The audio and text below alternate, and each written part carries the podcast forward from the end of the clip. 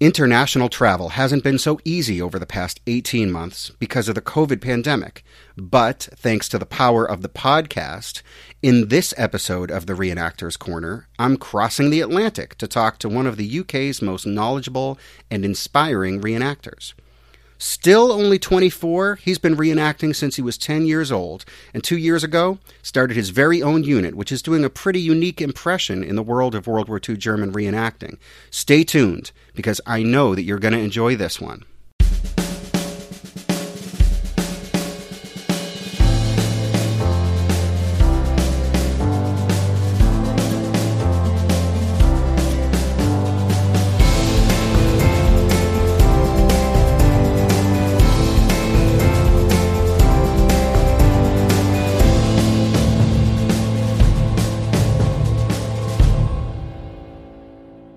Hey, everybody. Thanks for tuning in to another episode of the Reenactors Corner podcast. This is Chris here again.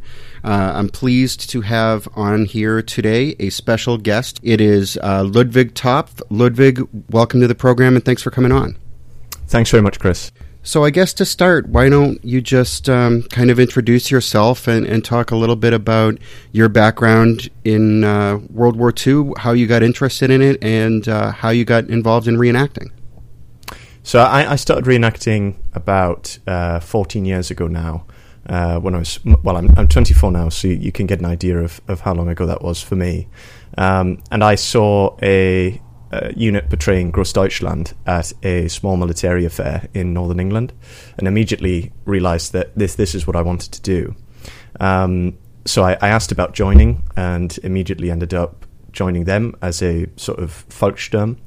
Um, and it was it was through that that it's just essentially never stopped from there. And I've I've sort of gone through different stages of reenacting. Certainly not always very good, but uh, I've been in, in German reenacting ever since then. Uh, it mainly came through my grandfather's interest, as, as he was already, always interested in the German side of things, uh, which sort of carried on to me. But um, yeah, that's essentially where it all started for me. And uh, now I'm leading a, a, different group doing a completely different impression, a unique impression, uh, which I'm looking forward to discussing as well. Cool.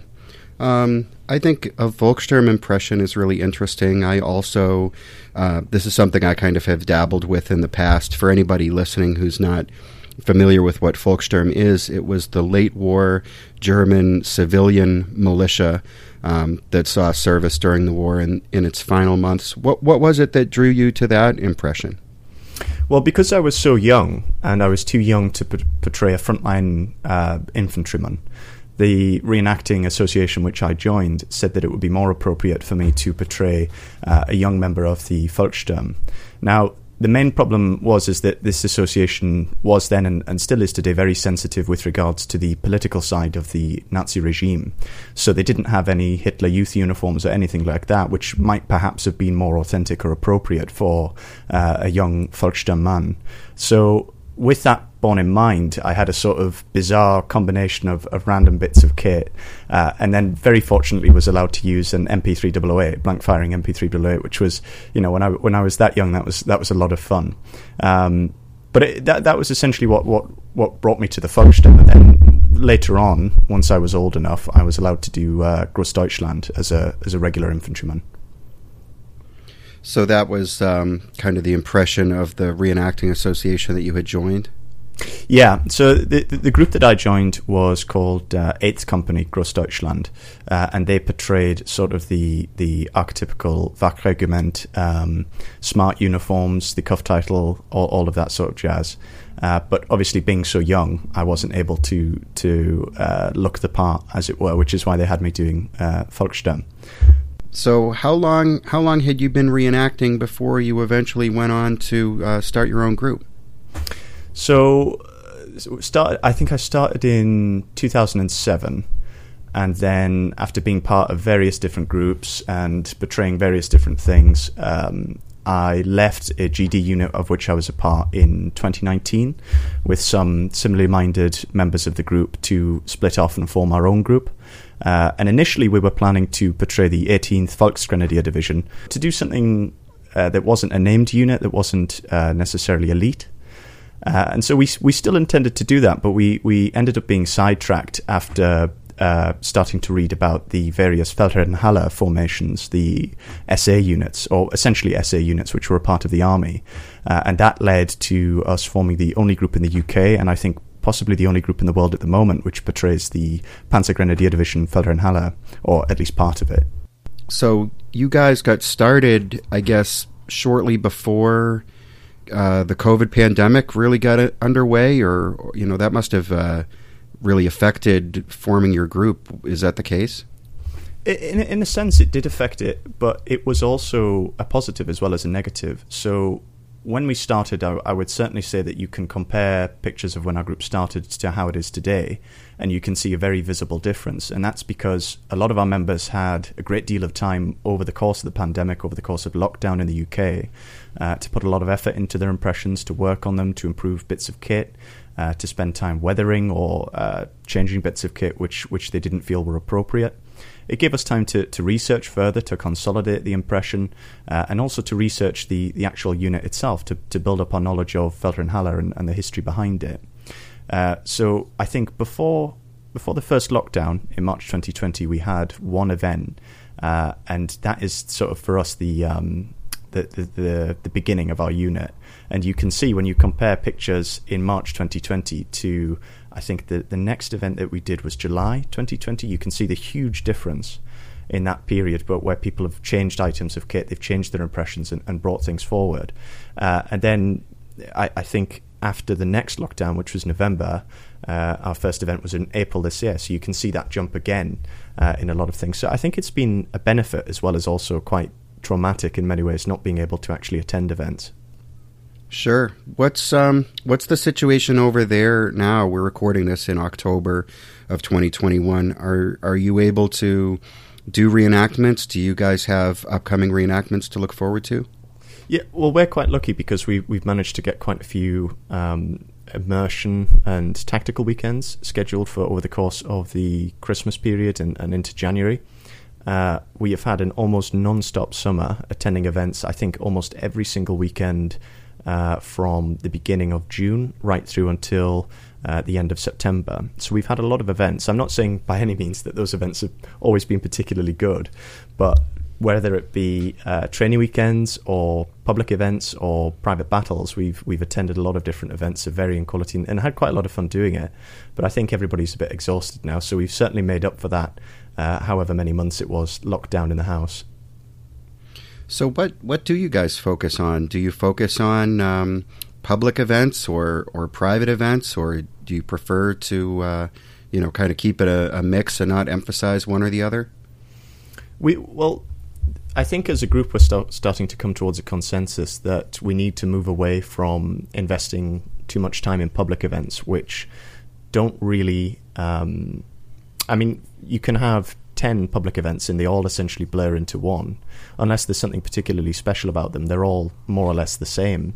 Whereas if you have uh, good sort of immersion slash uh, private private weekends, those can be a lot more interesting. They can be a lot more varied, and they're worth the time and effort that you put into them. So I think into the next season, what we'll probably do is reduce the number of public events we do drastically, and try to replace them with at least one good uh, private weekend every month, if not more. It's interesting to hear you say that because that mirrors kind of where my group is at exactly. Um, even though I'm sure the scene that we're in is is very different from uh, on the other side of the ocean there. Um, in my unit, also, we've made the decision to really heavily de-emphasize public events for a lot of reasons. Um, you know, as you say, they really they can they they kind of can run together and they sort of can feel like work you know um, yeah you're answering questions from tourists all day um, maybe it maybe it's I mean, when you first start doing them, it can be fun to interact with the public and to meet enthusiasts and answer questions. But uh, when the novelty of doing that wears off, I find it can really be, like I say, it can feel like work.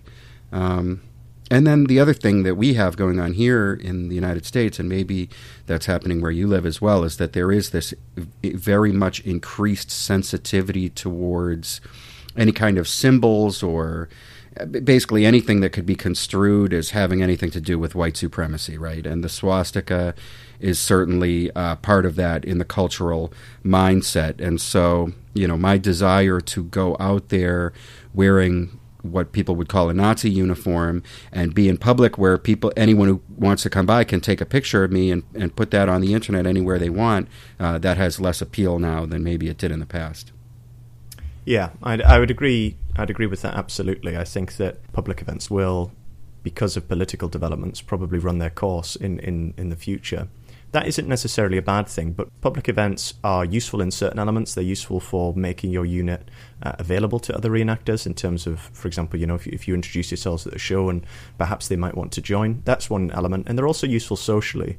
But I think that broadly speaking, apart from those those two things they, they, they, don't have much function now and as you say there are a lot of effort for not too much um, enjoyment and i find that talking with members of the public it can be interesting if you have that one really unique conversation where you, you speak to somebody and, and you feel like you've actually engaged with them. But generally speaking, it, it's just explaining the basics of, of weapons and equipment to people, which, if you like doing that, if you like running through um, how a Kar 98 works or, or what a mess kit is, uh, 10 times a day, that's perfectly fine. But if you, if you want to have discussions about the history of, of the unit that you portray or, or the general history of the Second World War, that can be. Um, I'm not saying that members of the public are stupid, you know, but it can be quite difficult to to get that kind of level of discussion with them. I totally agree. I mean, that's that's not what most people really want when they go. In my experience, the, the spectators at the events, they're certainly, you know, I wouldn't call them stupid. I mean, uh, most of the time, the events, the public events that we do, it is just a World War II event. So everybody that's going there, all the spectators, everyone who attends, is there because they're interested in history, and I think that's a great thing. Um, but as you say, a lot of times they're just they're just really interested in the details of the material culture and the weapons, maybe that they know from video games. And um, I could probably count on one hand the number of times that I, in 20 years, have had like a substantial conversation with anybody at a public display about what World War II meant or why it was fought or, or any of these kind of, you know, greater concepts. And instead, it's more, yeah, we slept here, this is a real fire. And, um, you know, I, I liked the points that you made a lot about the value of a public event, that the social get together aspect of it can be fun and also valuable, and um, and that I think that reenactment units do have kind of a an ethical mandate to make themselves available in some way. I mean, we're all collating and collecting all of this great information, and if we're not making ourselves available in a way that people who are interested can can kind of access what we've assembled, I think it's kind of a waste. Um, but I think one could argue that um, units can make themselves accessible virtually. They can write articles or just take photographs of what they're doing and share those photographs um, on the internet so that other enthusiasts can find that information that way. Um, and certainly, with regard to the social aspect, um, I would love to see larger numbers of people attending immersion events and tacticals and, and maybe that could be you know there's no reason why you can't socialize say at the end of the day on saturday um, you know after uh, the immersion part of an event might conclude. So I, I would prefer to do it that way.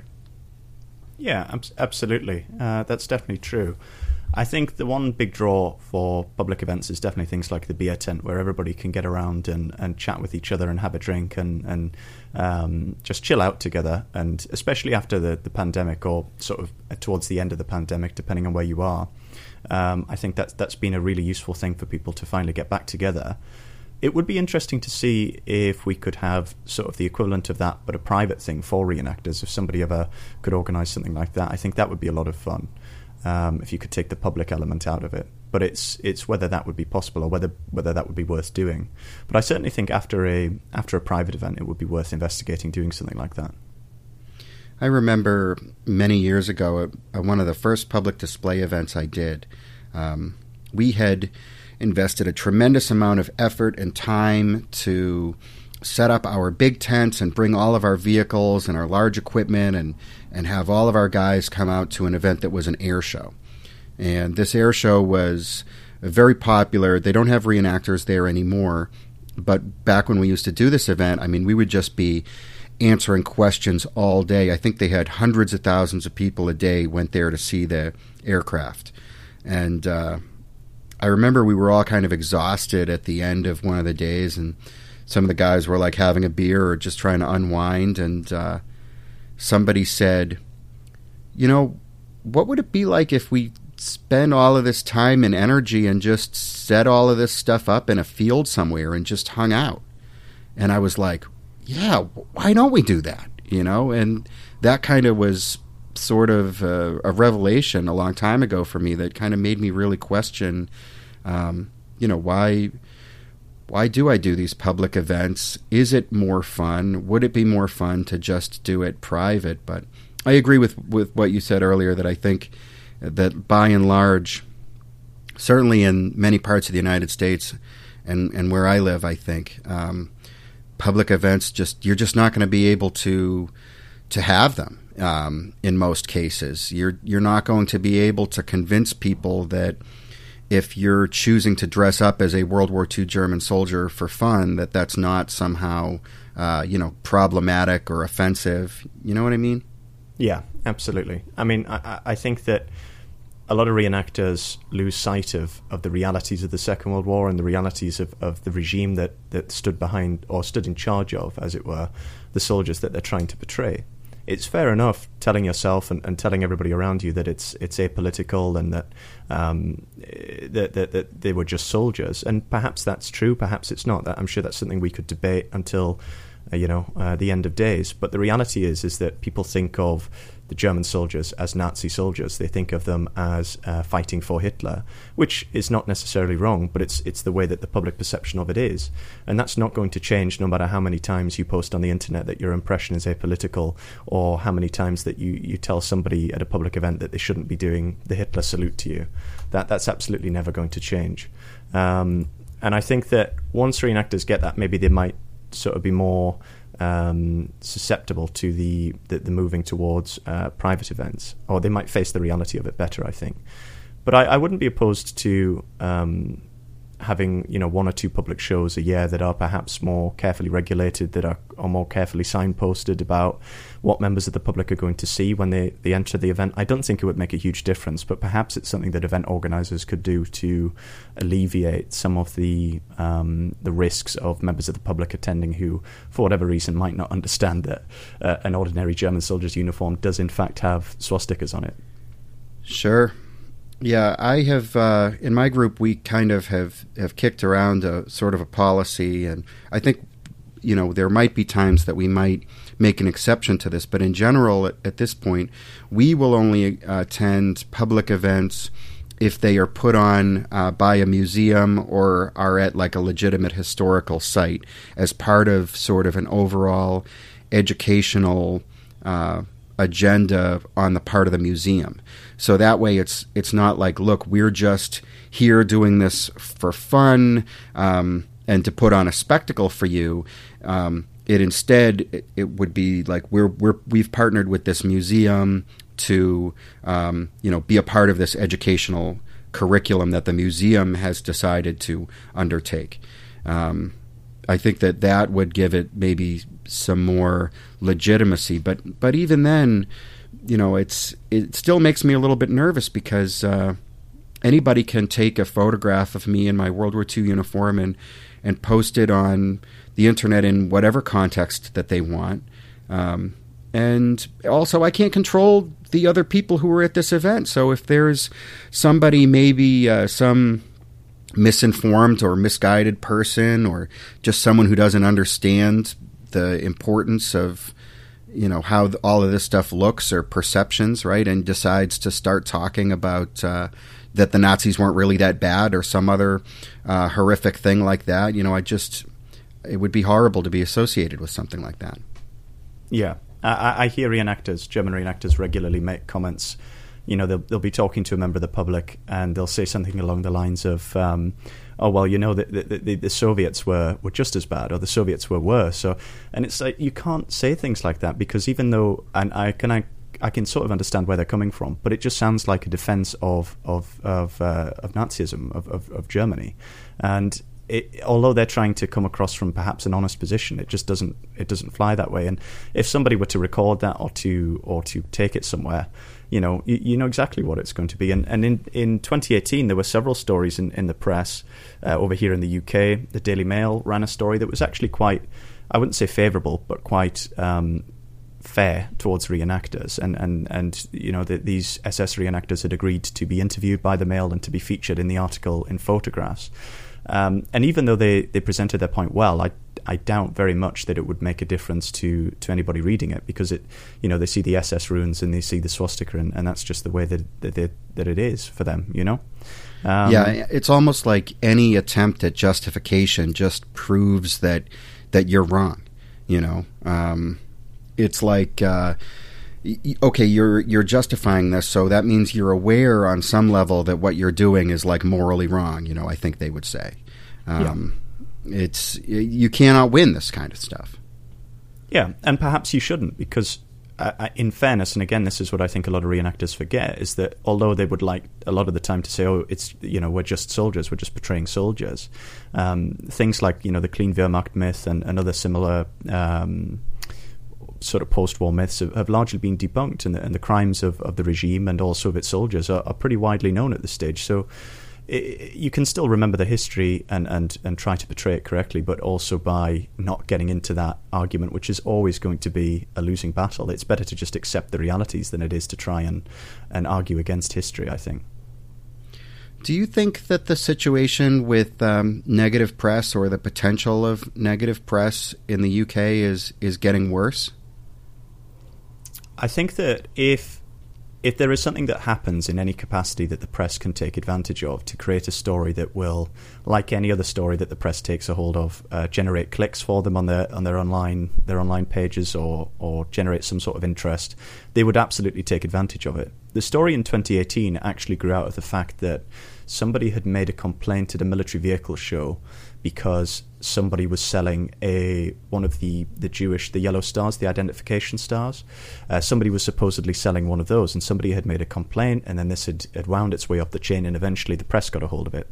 The reality was is that it was on display as part of a display, um, not commemorating is commemorating is probably the wrong word, but but um, uh, in memory of the Holocaust, and these people had, had completely got the wrong idea, or at least that, that this is how it's been relayed to me um, secondhand. But anyway, it, it, generated this massive media storm, and of course, the media in reality is, is not bothered at all. It's just a way to, to, to generate clicks and to generate interest in the story that they're peddling. Um, I think that reenactors have to be, or at least they should be, extremely careful. Obviously, they're not because I see things happening uh, at reenacting events all the time, which could cause massive issues. I've seen um, film crews which you don't know the uh, what what it is, what their agenda is. I've seen film crews invited to private events when you don't know what their agenda is, which has caused absolute chaos, uh, with people running and screaming and saying, "Oh, it's Vice! Vice has turned up. They're here to do a hit piece on us," um, and and things like that. You know, you've just got to be extremely careful. But that would that would rely on people using common sense, which I don't I don't think is likely to start anytime soon. No, it's tough to kind of balance. Um, you know, there are a lot of reenactors out there and a lot of human beings out there in general who like the idea of media attention and being able to tell their friends and family that they're in a documentary or on TV. And, um, you know, maybe they really don't realize how politically charged all of this stuff has become. Maybe they don't really realize that there is like justifiable reasons for people to take offense at uh, displays of Nazi regalia, right? And and some of those people, if you know, if journalists contact them, they would they would be thrilled to have a camera crew, I think, out with them for a weekend. And uh, but the reality is is that you can't control what the journalists are going to report. You can't control who they're going to talk to, what they're going to say, and you know, I'll be very candid here. Um, I would be lying if I if I denied that it's probably true that at every event that happens in the world, you could find someone willing to make some comments that come across as being tone deaf at best or like wildly offensive. You know? Yeah, absolutely. So, absolutely. I think you're especially right with regards to the journalist element and the fact that you can't control what they decide to do with the footage or the uh, recordings or the information that they take. There were, you know, I know that there was the case in, I can't remember how long ago it was now, but the Fallschirmjäger unit in the UK invited Vice to come and do a, a documentary with them, and that had predictable results. Um, and you, you just can't control it. So it's it's in the first place, it's not worth engaging in that sort of um, discourse with them. Which is again why the private events I think will will come into their own in the future if they haven't already. I talked to somebody who was involved with um, coordinating with those vice journalists at that event that you mentioned, and um, I saw some of the communication between him and the journalists, and the journalists basically lied and were misleading. And, you know, we're presenting it like we're going to be making a promotional film for your uh, reenactment, and when in reality, what came out kind of had the feeling of, of a hit piece. But, you know, um, it's funny about that Vice magazine, uh, documentary piece, whatever you want to call this thing. Um, is that a lot of people were really upset by it. But I watched it, and yeah, there were some people there that made some comments that I thought were inappropriate, and you know I can't endorse everything that they showed, but. Um, but I watched that, and I at the end of it, I was thinking, you know, if I wasn't a reenactor and I watched this, I still might be interested in getting involved in reenacting. Having seen it, it's they like they almost couldn't help but show that like it did look like fun. You know, you know what I mean? Yeah, yeah, no, I know absolutely, and I remember when that video came out, and it's probably still the case if you go back and look at it on YouTube. The comments were almost universally in support of the reenactors, which was brilliant to see. But I don't think that necessarily represents a cross section of people. I, I think that you know people that are looking at this sort of video on YouTube are more than likely going to be sympathetic to reenactors anyway, uh, and and you know the broad section of people shown that sort of material. For example, if it was on on national TV for whatever reason, I'm not saying that it would be if it, but if it was, I can't imagine the the broad mass of people would be as sympathetic if they saw that. I don't know. Maybe I'm wrong, but that that, that just seems to be the way it, it, it seems to me, especially with older people that might immediately take offence at people choosing to um, people choosing to dress up like that. No, I agree with you totally. Uh, you know, I think in many ways the reason why public events are allowed to continue in America at the scale at which they do is because the majority of the population never hears about these things and doesn't know anything about this hobby or that it exists. And if more people were aware of it, I think we would have more pushback against it and it would be more difficult. Yeah, absolutely. What about um, railway events? That's something that a lot of people think about. I think uh, when they think about events in the UK, you know, as someone who's never been to an event in the UK, you know, I've seen pictures of all kinds of events, including these railway events that you guys have. Uh, have many of those happened since the the lockdowns were lifted? I'm aware of some that have happened which I haven't attended, and uh, I mean, I know that people listening to this will probably be grinning as as we're, as they're listening with regards to railway events and, and the absolute state of railway events in general. And they do certainly carry a reputation of being just abhorrent, and, and I think that's certainly justifiable. I've attended a lot of railway events over the years. I'm aware of a few that have gone ahead this year. I'm aware of a few that have been cancelled. The ones that have gone ahead have essentially been the same that they've always been. Um, and and really, you know, if you if you if you haven't attended a, a railway event, as you say, you haven't missed out on anything at all. It's it's not this mythical thing of, you know, other than other than the absolute state of of the, the groups that go. I don't think it's particularly something uh, something that you're missing out on. Well, in your opinion, is there any way to redeem these things, or you know, are is this just a style of reenacting event that is maybe kind of doomed? I mean, I organise an event that takes place in a rail yard, um, and it certainly has some elements which aren't brilliant, but the location is perfect. Uh, for reenactors to take advantage of it, to put their displays in the rail yard uh, in a way that, that looks good, that looks authentic, or at least partially authentic. You know, to, to set up their Zeltbahn next to the rail yard, it could look like a railhead, uh, something similar to that. And we, we, try to make the best use of the site that we have, and we try to police what the groups are doing as best we can. Um, and you know it's generating a lot of interest uh, in the coming year, which is it's, it's fantastic because I'm, I'm, trying to get more groups to come, uh, better groups to come where possible, and, and, to work off of that. Unfortunately, I think the problem with a lot of the rail rail rail um, railway events is that you just get the organisers open them up to so many different groups and they cram them all in, and it's more like a car boot sale than a, a reenactment. There's just there's just display after display after display piled up next to each other. I think maybe reducing the amount of groups and trying to do.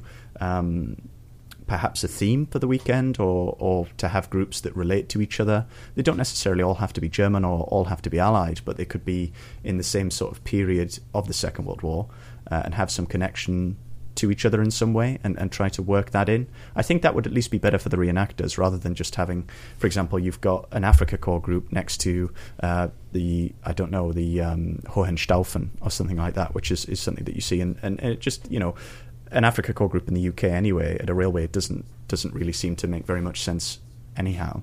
So I would definitely say that you, you could look at it and, and try to work on it, but I I think it would probably be more effort, broadly speaking, than it's actually worth. Sure. No, I think that's a very valid point. Well, let's talk a little bit about your group. Um, going back to that, you mentioned that your group formed sort of as a split with some like minded people leaving um, the group that you were in. It was the same with the way that my group started. Um, all of the founding members of my group were originally in my previous group, and um, there were some different ideas within that group about how to go forward. And um, we had an idea, myself and some others had an idea that was kind of incongruous with what the other people wanted to do. So th- we went our own separate ways, and uh, there was a little bit of hurt feelings. You know, I tried to mitigate that as much as possible by, you know, reaching out to people. Maybe I could have done a better job of it. Um, but years later, uh, we remain on good terms with the unit that we split away from. And I tend to think that these kind of splits are inevitable in reenactment groups over time because there are so many different approaches to reenacting and there are so many different ideas and different styles and i think it's kind of normal for people to come up with different visions that maybe are are more appealing to to people within their own little circle. Um, what what how how did that go for you? Yeah, I, I think that that mirrors essentially exactly what happened with us, with our group. And I think that just, just touching on the subject, I think that every group will eventually probably reach a critical mass, at which point it's it's inevitably going to split. I think ways you could probably avoid that is by keeping a group at a certain size or trying to uh, ensure, in whatever way you can, that the individuals in the group work well with each other and they're all working to the same goal. How you would do that you know that might be a bit of a, a, pipe dream, but it would certainly be worth trying to keep a group together by by having focused goals and bringing in people that want to focus on those goals. The way that the, the way that it went for our group is that we were part of a group, as I say, portraying Großdeutschland, uh, and they had a sort of family unit set up. So they would have um, what was supposed to be the frontline camp, and then they would have women and children on the camp as well. And uh, you know there were different different ways of going about it, and, and different levels of I suppose, effort into into the impressions going in, and it, it led to a very lopsided group uh, with a lot of cliques forming and, and people doing different things, which didn't really work. It wasn't very well meshed together. And we originally didn't want to split off. We wanted to try and work from the inside of the group to try and improve it, to try and change the way that it worked. Um, but it was doomed to failure. And eventually, after several public events where it was, it just seemed to be getting worse and worse, uh, we decided that the, the, best sort of way to do it is just a clean break. Obviously, it would be painful. We knew it would be painful, and it certainly was, but it would be worth it in the long run. And um, we all we were all very polite about it. We, we weren't nasty. We weren't unreasonable. We left the group. We made it clear that it wasn't about personal reasons. It was entirely just about the fact that we wanted a new approach to reenacting. Obviously, as as in your case, as I think in every case with this, that caused a lot of, of a lot of hurt feelings, a lot of ruffled feathers, and I think um, perhaps a bit of an inferiority complex on their part as well in regards to this and, and, and the way that they they saw it. And there was a lot of kind of on our end, we said, you know, we'll just keep progressing, we'll just keep working on our own stuff and focus on our on our own group and, and not worry about them uh, and not make any comments to them, not make anything against them in terms of comments or, or posts online or anything like that. Not that we would anyway, but just to be absolutely clear with ourselves. And there were comments on their end. There were sort of sly little comments, little digs that that we could hear coming through, either through sort of secondhand from other people or or overhearing at events. Um, that has calmed down a lot now. It's nice that we're sort of able to talk with them, but I think there is a kind of pardon me undercurrent of resentment in in all of our engagements. I think that there is an element of of that they resent that we've left to do something which they I think hoped would fail. There were a lot of comments uh, about you know our group sort of not not taking off, and, and the opposite has happened, thankfully. Uh, and I think that they, they wanted us to fail, and that they were expecting us, and they kind of have a resentment that we didn't, and we didn't sort of come back to them with our, you know, cap in our hands and say, can, can we can we come back, please? So I wouldn't say it's the end of the world that we're we're not 100 percent on good terms with them, but I, wouldn't say that we're, you know, uh, like a lot of groups where they literally hate each other and they can't be at the same event with each other and, and, and all of that. We're luckily not at that sort of stage. But I think that, as you say, every event, uh, pardon me, every group I think it will inevitably, if it reaches a certain point, will will split. And I think the splits are, in many cases, a good thing because it allows people to form their own groups which adopt a different approach, and, and sometimes that approach will be good. It would be, in an ideal world, brilliant if, if everybody could just work together and we could just have big, huge groups that you could you could try and take things up to, you know, platoon level to maybe in some in some sort of utopian world, a battalion level, but unfortunately, it, it is it is not the Second World War, and it's not the real German army. And people have free will, and they also have the ability to to leave, and also to argue with each other, and all the other things that come as a part of human relations. They're not forced to be together and, and to like each other and to work together. So I think that group splitting is just it's part of reenacting. It's part of any hobby that involves this sort of level of working together. I think. Sure. Yeah, the group that we left wound up. Um, it's they're bigger now than they were before we left, and I think we, those of us who left, were in a sense holding that group back because there were people there who had a unified vision that was different from our unified vision, and when that conflict disappeared because we were gone. I think they were able to focus more on, you know, doing things in the style that they wanted to do them in, and it wound up being better for everybody, basically. Yeah, I've seen the group that we left bounce back, which is in a way nice to see. Um, and I do, I do wish them the best. I do hope that they grow and, and they continue to grow in, into their own sort of vision. Um, but we had to be absolutely clear that their vision wasn't our vision, and, and that we wanted to pursue something else, um, which I'm overjoyed to have done. I, I, I, wouldn't change anything at all. I wouldn't change the group that I formed or, or the people that are in it. Uh, I think that it, all of it, even the stress of, of sort of leaving the group, was absolutely worth it. And I, if I if it came down to it, and I had to, you know, in some weird way, I had to go through that situation again to, to keep the group as it as it needs to be, I would absolutely do that without hesitation. I feel exactly the same. I'm really glad that that uh, you know I left to form something new, and every year that goes by, it's now been seven years or something, but every year that goes by. Um, just reinforces my belief that it was like the the right thing to do. And uh, I love being able to take the vision that we have and and make it a reality with like-minded people who have a unified purpose. Um, I think that's so important in a reenactment group. Yeah, absolutely.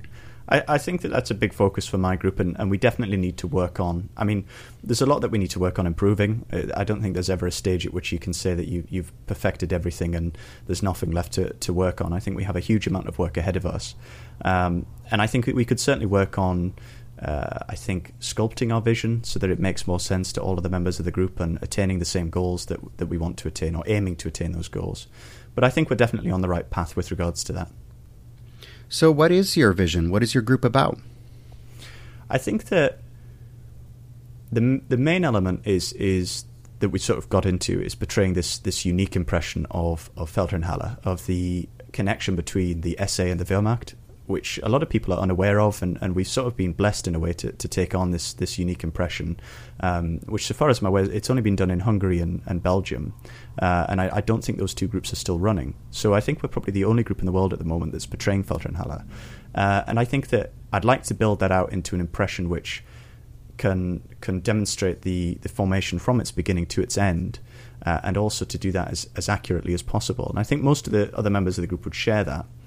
And I think that we definitely need to work on, on obviously the, the kit outlook and, and, and the basic things like that. But I was listening to the last podcast, I think it was, and there was talk about um, people that, that can't take themselves seriously and, and they don't, you know, when they're at events, they're still joking around when it's inappropriate.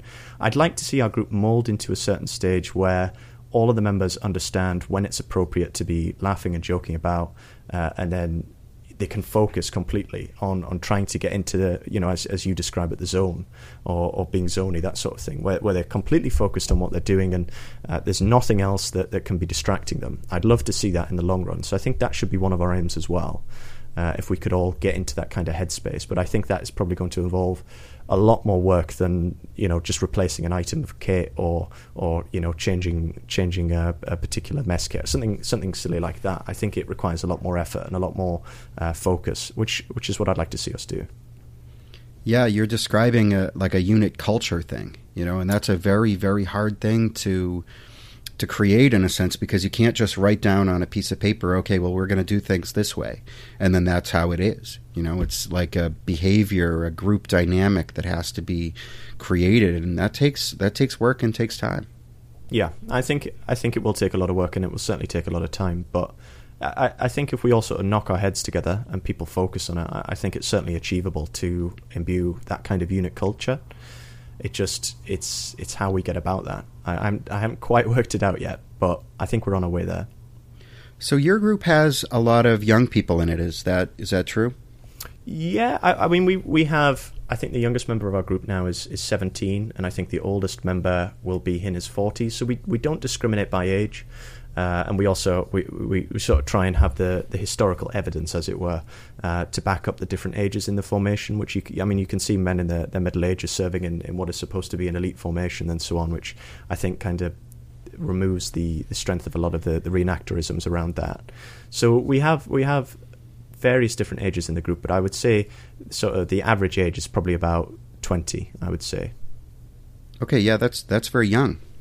Yeah, I, I, a lot of people say that when we're at events, especially public events. People will come up and say, you know, you look like the uh, archetyp- archetypical group of German soldiers. You know, all young young men, uh, reasonably fit, which which is nice to hear in a way. But I don't think it's necessarily the most accurate reflection of, of the unit that we portray, but it's it's nonetheless a nice thing to hear because I, I know that people gripe on about older people reenacting, which I, I don't think is by any means a problem. Uh, but I have uh, it's it's nice to hear that, that people look at us that way. That is cool. Uh, yeah, there is a visual um, appeal to that. Um, and we could, of course, we could probably do a whole episode talking about just this and, you know, older people in reenacting and what was the reality of Wehrmacht units. Um, but the, I think the thing is, a lot of people probably their main, the main media that they have consumed that pertains to the Wehrmacht is basically like Nazi propaganda images that did tend to show, you know, young fit heroic soldiers, whereas the reality, especially in 1944 and 1945, was was was very different.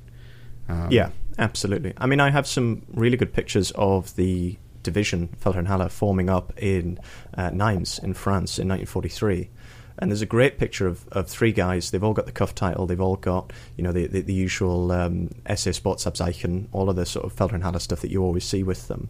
And it's three men, and they've all got to be they've either aged rapidly or they've all got to be middle aged. Um, they must be you know uh, 40, 40, maybe fifty years old. So I think that kind of blows out of the water this idea that everybody in these elite units was was um, you know twenty years old or whatever. And I think that that when you look at the the unit sort of records. You see that anywhere in any case. Sure. Um, over my years of collecting original documents, I have had some Feldherrnhalle groupings, and something that struck me was kind of how um, sort of complex this unit was, where it underwent so many changes and expanded over time to become this, you know, huge formation. You know, originally having been a much smaller um, force. Um, wh- how much research has to go into this for you guys to um, really create a realistic portrayal of this unit that is very complex and also kind of largely un- unknown among reenactors? I mean, it, you know, if, if, if needed, I could go through the, the history of the formation from its its found sort of its essential beginnings in 1923 right through to the end in 1945. But for us, it's more you know finding where they were operating, what they were doing, where they're operating, what sort of state that the division was in. So the division itself was wiped out several times, and you can I've got quite a few pictures of the division essentially being rebuilt at its Ersatzbrigade and you can see the kind of age groups that are involved there. A lot of the older NCOs that were obviously in training positions, and then all of the new young recruits who've either come directly to the Ersatz uh, and Ausbildungsbrigade or they've come from the SS Standarte Um, so we, we try to do as much research on, on where, you know, if, if we say that we're going to do, for example, um, the battles in the Hungarian plains in, in October, September, October 1944, um, we'll try and, and look at how the division looked then. We'll try and look at, you know, what sort of state they were in, what sort of strength they were in, and, and, and try to base our sort of impression around that as best that we can. The problem is, is that as with a lot of units, there's you can't just go like, okay, um, they were fighting in Hungary. Let's go and look at uh, pictures of Feldherrn in Hungary because there simply there, there, are very few, or they or there are pictures of officers. For example, there are pictures of uh, Wilhelm Schöning that commanded he commanded the Fusilier Regiment Feldherrn but obviously he's not a representation for the entire division. Um, it helps to look at, at pictures of them that we do have from the period in sort of what looks like when they're rebuilding, as I say, or are they're in a sort of barracks conditions to get an idea. But I don't think until we, if we're ever very lucky and, and come across actual um, combat pictures for exactly what it is that we're looking at, which we only have for a few cases, uh, it can be quite difficult. It's it's more about approximation than anything else. Sure, it's the same with my group. Um, we have very, very few photographs of the group that we actually portray, and I don't think that many such photos even exist or ever existed, just based on you know the the timeline of the availability of film and uh, you know when this unit was formed. So there there does have to be that I think level of approximation where you have to take all the documentation that you have and sort of uh, melt it down and and draw some extrapolations from what you have that. Um, you know, so there's there's an element of judgment that goes into that stuff. There's a, an aspect that can be arbitrary, I think. Um, but I think you know it should start at least with some kind of documentation, whatever whatever it is that you have. Yeah, absolutely. Uh, if you can get an idea of of how they looked perhaps before combat or after combat, that might give you a certain idea as to um, what was common throughout the division. So we, we see that in certain pictures of, of Feldherrnhalle rebuilding in Elbing near Danzig, they have uh, the helmet. The helmet net for them is almost ubiquitous, and they also, interestingly, they put foliage in it as well, which I, I, I, hadn't seen before. And a lot of a lot of times, the helmet net is just the helmet net on its own, without foliage in it, for example. And I think that a lot of this, uh, you know, these technique, techniques that were applied in training will have then translated into their experience at the front line, things that they would have done there. So we try to we try to look at, for example, you know, you've got pictures of them assembling in September 1944 how how would they look at the front in in Hung, you know in Hungary in October 1944? And I imagine that that gives you a good idea of of how they might have looked. Um, so it is a bit of, as you say, it's a bit of guesswork, a bit of making a judgment, but it, it certainly I, pays off. Yeah, I, I love that detail about the the helmets with foliage. I think when you can find a little detail like that that is unit specific and then incorporate that into your impression, I think that's such a win. Yeah, I mean, every single time I see a, a picture in, uh, you know, I've, I've, kind of hoarded as, as many original pictures, as many original documents, whatever it is that I can find that I can, uh, you know, afford at the time. It just gets bought straight away, and I'm always delighted to see a new detail with the division or or any of its uh, subsidiary is probably the right word formations. Um, and there's always something that just blows your mind. I mean, that you know, a lot of people don't know that there were a considerable number of Fallschirmjäger that were also SS Standarte Feldherrnhalle, uh, and they were authorized to wear the Kuftitel as well in certain cases. So you can see, um, you know, Fallschirmjägers with the, the Feldherrnhalle. And I think a lot of people, if they encountered that for the first time, because of how you know um, forgotten as it were this unit is they they might not even know what that is and it might you know that might lead them on into it which is a fascinating way to look at it sure um, speaking of the cuff title, was that something that uh, you guys had to have made, or was there like an available source for the Feldherrnhalle distinctive Kuftitel um, that was usable for your group? So we went through several stages of working out exactly how the cuff title appeared. Um, a lot of people mistakenly believe that it's similar to the GD cuff title, uh, which is a lot of people think it's felt. I'm pretty sure it's it's it's not actually felt. It's a different material, but I'm not 100 percent sure. But it, it, a lot of people think it's felt. Uh, it's not. It's the, felt and the cuff titles are very similar to the SS ones, um, and it took us a while to figure out how we were going to to do this impression with the lack of uh, immediately available for Feldherrn cuff titles. Luckily, when we started out, there was actually a manufacturer making them. Now, these cuff titles were certainly not ideal. They were okay, I guess, as a, as a starter. We found another manufacturer and switched out to those. But I'm currently in the process of arranging for another manufacturer to um, take the original cuff title that I have and use that as a template, a sort of probe piece, as it were, uh, to create cuff titles that will be as accurate as possible, and also they'll be unique to our group as well. So that's the next stage for me. The ones that we have right now will do for the time being, um, but my focus is that the, the, cuff title, which is obviously one of the most integral pieces, needs to be um, the best possible quality that it can be. And when we've compared the cuff title that we use, the reproduction cuff title, with the original cuff title, you can immediately see the complete difference um, in quality of construction. Not necessarily in, in the design. The design isn't necessarily wrong. It's just you can immediately tell that one is is a you know fifteen dollar repro, and the other one is is an original cuff title. Sure. Did you have to like uh, sort of dig deep and, and go to a militaria dealer to get that original cuff title? Um, no, I, I, I, purchased that just from one of the, the usual vendors that, that everybody gets their stuff from. Um, I know that they they are becoming scarce now. There are still some available online, I think, um, but it seems that in the last sort of ten months, a lot of the ones that were available online have been purchased. So the one that I saw still had the RZM tag, so I immediately thought, right, well, I'll have to have that. But I would like in the future to pick up one of the army pattern ones because there is a, difference that a lot of people won't know between the SA pattern and the army pattern. And there are actually several different types as well, which is is is an ongoing project in research terms to find what the actual differentiations are between those types. Because a lot of people on, um, you know, the Axis History forums and, and, similar sort of websites will will refer to, oh well, that's a Type Three cuff title, and it's working out what the difference is between a Type Three and a Type Two, and, and so on and so forth. Um, and then there is the additional complication that we found examples of a really late war pattern, as you see with a lot of other uh, divisions which had cuff titles, where it's essentially just um, a felt band with the inscription on it. And those existed as well. So we've had those made up as well, which is fantastic. But it's it's finding out how common those were. That's really cool. Yeah, I was going to ask you about that distinction between the uh, the SA pattern and the army pattern because that's something that I think is still being debated to some extent um, in like the collector side of things, where um, you know there there's kind of a consensus, but um, sometimes people will say, "Well, I don't think that's the case," and they have their reasons for thinking that. So it's um, I love the little details like that. I think it's really interesting.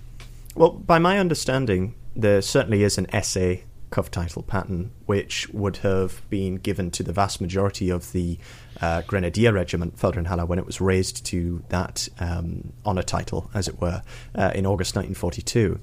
But the army specifically had a probe piece drawn up that would be the basis for all future cuff titles, which appears to be a slightly different colour. And then from there, you can also find historical examples which are totally different to um, the existing Feldherrnhalle cuff titles. They're almost like an olive brown rather than a, an SA brown or a sort of tan brown or a light brown.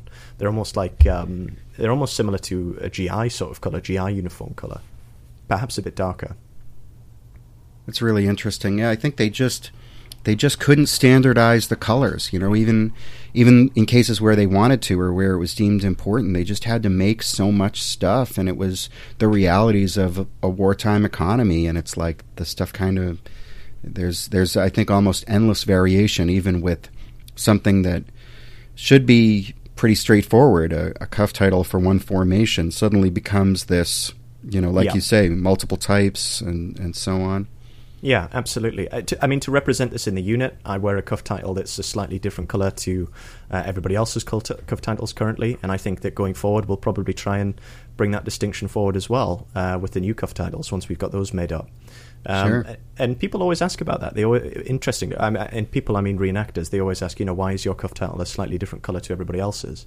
And then I can explain, you know, this is this is why it's the it's the it's the production. We don't actually know why this is the case. It's probably to do with the availability of materials, um, or because you know they started this production run with a particular type of material and then moved on to using something else. Um, and it's just another interesting element to the division's history. What was it that drew you to the Feldherrnhalle impression? I, I mean, I've always been interested in um, the SA as a formation, as as, a, as an organisation, and it's seeming. Uh, a lot of people view it in, in the sort of historiography, pardon me, the historiography as disappearing um, from the sort of front line of, of the regime's politics, which isn't true by any means when you actually dig into the history of it. But uh, I think the vast majority of, of reenactors, or at least a, a large portion of reenactors, have this interest in the Waffen SS. And on discovering this formation, which the Russians in their history refer to as the Waffen SA, I was immediately fascinated by what this meant and you know how could such a formation exist. And I think that most people would agree that if you look at the average Heer formation or the average Luftwaffe formation, or even some of the SS formations, you would see former SA men that were serving in the army just in a regular duty. But to see a formation that was specifically composed from both SA men and, and new SA recruits that were fed through this elite organization. It's just absolutely fascinating to see the history of it and the fact that it hasn't been um, discovered before.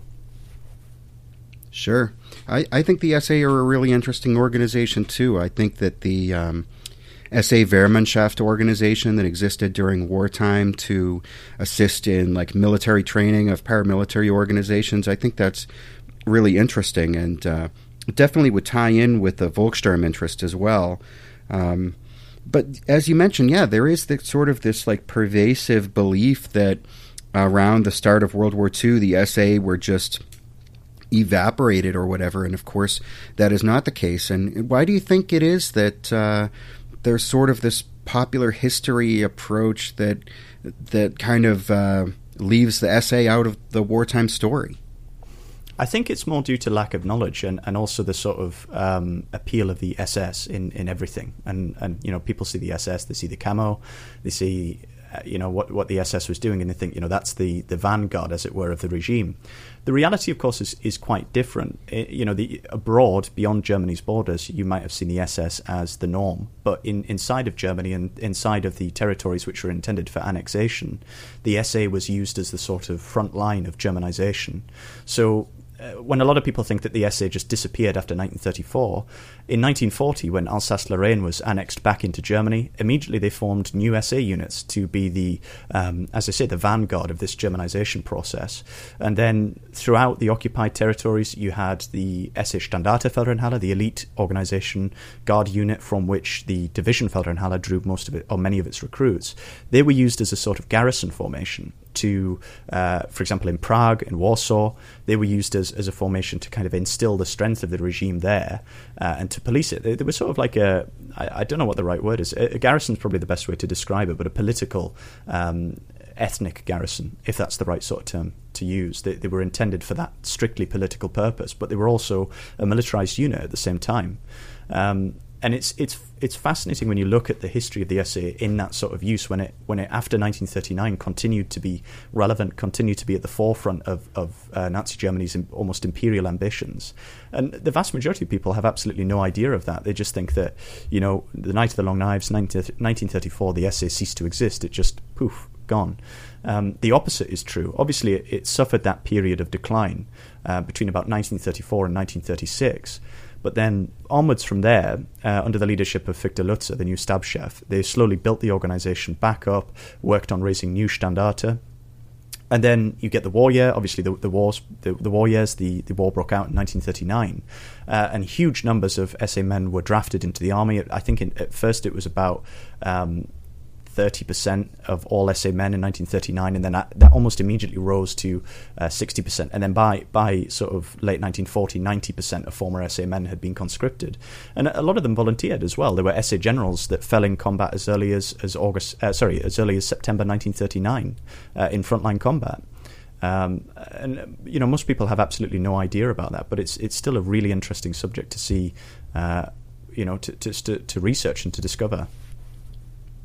I agree. I think in the hyper focus that the SS often get, um, a lot of really interesting stories like the wartime history of the SA get swept under the rug, and I think that's a shame. Yeah, absolutely. I think it's really to do with with sort of the more uh, generic appeal of the the SS and, and, things that people like, like the camo and, and so on. You obviously you don't see that with the SA. Um, but the SA and its its integral part in in the Nazi regime's conduct of the Second World War is is just fascinating, especially elements like, as you say, the Wehrmannschaften, uh, the importance that that had in, in training all German men that weren't already in, in some form of armed service, and also the fact that the Volkssturm was essentially, in many parts, trained and, and built up by the SA. So, so a lot of the time you had Volkssturm units that were led by SA, uh, Gruppenführer, and so on and so forth. Uh, and a lot of these men fell in combat as well. The the um, commander of the SAs, pardon me, the commander of the Volkssturm in Berlin, who I believe, believe was either an SA Gruppenführer or Obergruppenführer, fell in frontline combat in in, in um, April 1945. And you know, it wasn't just this sort of amorphous bureaucratic organisation that stayed behind uh, the front line. It was very much involved in all elements of, of the war effort, from the actual organisational side of things, so the morale on the home front, um, building up that sort of war winning war winning atmosphere and attitude, the training element, and then also you know policing beyond Germany's borders and uh, a lot of people just you know they have no idea that this was even a thing. So it's it's very interesting to have the opportunity to talk about it and to and to make more people aware of it and to give them the opportunity to research it as well. I think when people think of the SA they are thinking of like the archetypal political Nazi, the brown shirted um, Kampfzeit guy who is in pubs fighting against communists. Have you guys had any sort of complaints or, or recriminations, or have you faced any pushback about doing a military unit that's linked to this paramilitary organization? We have, not from members of the public, because obviously they, they uh, so far as I'm aware anyway, certainly none of them have, have, come up and said anything, but they have no idea what it is beyond the, the Brown cuff title, which could just as easily be confused for, for example, Afrika Korps. But from other reenactors, we've had comments as well. Um, you know, there was one reenactor that said, uh, "Why would you want to portray something linked to, to something as odious as the SA?" Which to me seems like quite a silly comment when you think about the sheer volume of, of SS reenactors or just here, Heer reenactors that portray units which committed grotesque atrocities. Interestingly, so far as we're aware, um, Feldherrnhalle, as a military formation, never committed any atrocities. There is something about the 93rd Infantry Division uh, near Leningrad um, possibly being involved with an atrocity, but we don't know if Feldherrnhalle, which was only a regiment uh, as part of that division at the time, was involved in that at all. But beyond that, there's there's no evidence, so far as I can find, that they were involved in any atrocities. I'm certainly not saying that extols them from any any guilt in any capacity for anything. Um, but it is interesting to note why people get their get so wound up with regards to this particular unit. I think it's the pop culture view of the SA, as as you say, as the the Kampfzeit, um, you know, uh, beating people up in pubs and fighting on the streets and uh, Kristallnacht and, and and things like that that gives the SA this sort of view. When obviously, of course, the SA was used for that purposes by the, by the regime. The reality is is is certainly in the wartime quite different. Sure. No, I think it's really funny. Um, how we reenactors seem to like to make these arbitrary distinctions, you know, that such and such a unit is maybe uh, off limits or unsavory to portray, whereas uh, these other SS units are are totally given the green light. And of course, to the uh, average person on the street, if you're wearing, say, a, a, World War II German helmet with a swastika on it, it doesn't matter if you're portraying, you know, the air raid protection police, right? Like this is yeah. a, a, appalling to them, and yeah. uh, you know, we kind of put up these walls. I think that really these distinctions are totally meaningless to the overwhelming vast majority of people. Yeah, I absolutely agree. I, am certainly not saying that you know people shouldn't do impressions um, because of these reasons. I, I, think when you boil it all down, it's all a little bit silly to, to make that distinction. I mean, why why why should somebody that portrays Großdeutschland have the right to complain about somebody who portrays Das Reich? You know, I mean, GD committed atrocities as well.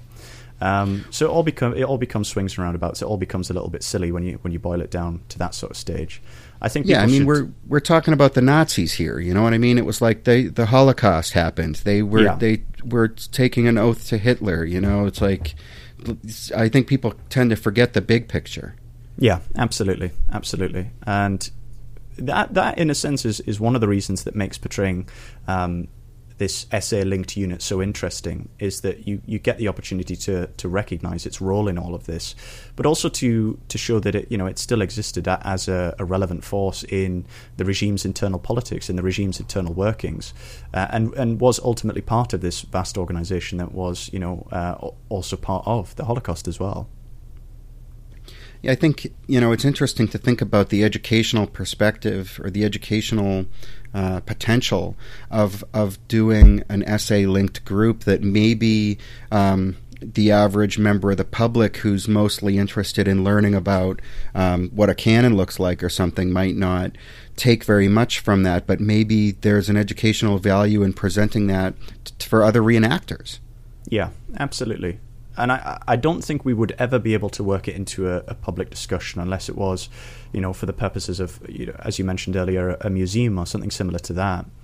I would love to see um, a, sort of Kampfzeit SA impression for the purposes of that education to show that a lot of the time these were, um, you know, down and out ordinary men that became wrapped up in, in this this ideology, this this thing that obviously led on much later to the uh, to the atrocities. But at the time, their perspective would have been completely different, and it would be interesting to see or to try to, to sort of bring that impression around. I remember being in Berlin uh, at the Deutsches Museum there, and they had side by side the uniform of I think it will it was certainly before the seizure of power of an SA man the kepi and, and, and you know the breeches, all of that sort of kit, and it, it even had a, a, trumpet with it as well, or a bugle rather. And then beside that was a I'm not sure what the organisation is called, but the the um, Communist Party of Germany's equivalent to the SA Man. Uh, I think it was the Red Front Fighters League, and they had them side by side. And it, it, the captions were, you know, talking about the social history of the fact that these people might have been, um, you know, they might have been working class, they might have been quite similar to each other, they might have come from similar backgrounds, but different perspectives, different worldviews had, had pushed them apart from each other and, and put them into this sort of position. And I think that would be something really interesting to have. Um, for educational purposes, to, to bring to the fore, so people could, could read or could you know uh, learn about this side of the history. Obviously, it's not directly related to World War II, so it kind of falls out of the parameters of what we're talking about today. But it would certainly be interesting to see it. I agree. I think it relates even more to our time in some ways than than the combat history of World War II relates to our time. Um, you know, and it's it's so dense too. It's it's such an interesting story. Like, um, for example, you could you could talk about how many people who were in the SA after 1933 had been in the German KPD Communist Party before 1933, and of course there would be people who would say, "Oh, okay, well." that's an apologist thing to say, you know. But um, the the Nazis point were eager to point that out after 1933 for their own propaganda. You know that many people eventually saw that our side was right and came over. So it's it's just a really complex subject. and I think it's really interesting. Yeah, absolutely, absolutely. I mean, the, the, sheer number of former communists and former social democrats that ultimately went over to the uh, to the regime should be, if anything, uh, you know, uh, maybe not a warning, but a, a, view of how people can change as soon as their basic material conditions are met by by a system. You know, I think a lot of people would find that quite interesting. That as long as these people were given work, as long as they were given decent living standards, their their ideological position completely disappeared, uh, which is in and of, in and of itself fascinating it's chilling in a way, and it's so different from what I think a lot of people have today as a conception of ideology, where it's this thing that is fixed. And if you made um, ideological statements five years ago, you know, that revealed that you feel one way or another, that you're kind of locked into that forever. But that's not the way human beings work. Yeah, I, compl- I completely agree. I think that the way that people see politics, the way that people see ideology, ideology today, is that it makes them unable to perceive another person as a human being, perhaps, perhaps past all of that opinionating and, and, politicizing, which is extremely dangerous. And you could definitely relate that to you know the struggles of those men back then. Um, but if we ever see coming out of this uh, uh, an SA and a, a, Red Front fighters impression, I think that would be that would certainly be fantastic to see. But I, I think that might just be a dream at this stage. Uh, sure. In terms of in terms of um, the paramilitary impression, ultimately, what I I'm certainly working on uh, is is impressions which represent the division um, from its beginning to end. So the division was obviously formally raised to a division in, in uh, June 1943. But what I would like to do uh, over the course of the next year or so is build up an impression which represents the Standarte, uh, probably uh, so, sort of around 1938, and go on from there until the Panzer Corps in 1945. I, and myself and another member of the group are currently in the process of getting the SS Standarte impressions together. Uh, when we will ever have the opportunity to show those or, or to demonstrate them in any capacity, I'm not sure. But it is something that we will do at some stage. And it, it's more to show this, this completely unique element um, of the history that has never been seen before. I don't think it, I think there was one group in Eastern Europe that that did a portrayal of it, but I'm not sure um, how well it was done. Just looking at some of the pictures, it looks like that, you know the cuff titles, for example, are, are totally wrong. Um, but we'll see. We'll see what comes of it. It's certainly something that's on the cards at the moment. It sounds like a cool project, and I hope for your sake that someday you guys will be able to do some kind of uh, 1938 scenario immersion event as the uh, SS Standarte Feldherrnhalle. I think that would be really cool. I, I, wish. I, I don't know what we could do. Perhaps the invasion of of the uh, invasion of Czechoslovakia, which they were actually involved in, but we'd have to find some Czech reenactors to surrender to us, which I'm not sure they would be too keen on doing. I took a Panther store, M42 Feldbluse, and this is in an era when boiling your uniforms was actually the fad. And I boiled this uniform into nothing, and it reduced itself into a, um, a woolen soup it's really different to do reenactment in France, Italy, or even England because there are countries that suffered from the war. In Switzerland, people are quite open, and I never got any negative reaction. There was a time where I thought, oh man, we're going to really be struggling with recruits this year. But I don't know if it's because people were sitting at home twiddling their thumbs because of COVID. But our recruitment actually has astronomically risen. The Reenactors Corner, bringing history to life. All right, Ludwig Topf, uh, this has been a great conversation. Unfortunately, we are out of time for this episode. Uh, if it's okay with you, I'd like to keep the conversation going. We could record a bit more for a future Patreon episode if that works. Yeah, I'd, I'd be overjoyed to do that. Yeah. Okay, excellent. So, um, I guess to all of the Patreon supporters, thank you very much, and we really appreciate your help, without which we wouldn't be able to do this podcast. And we hope that you will tune in to listen to the rest of this conversation. Um, Ludwig, thank you very much for doing this episode. My pleasure. Um, so, uh, for now, to Ludwig and everybody else out there, I will see you in the field. Before we go, you may want to check out Fehler Kopf over at german-worldwar2.com. That is german-ww2.com, uh, where they sell lots of pocket litter and a lot of cool paperwork stuff. And you can get 7% off off of your next purchase there by using the discount code podcast2020 that is podcast2020 at checkout once again, uh, and as always, thanks to Mike, aka Rhett Roman, for editing this podcast. Thanks, Mike.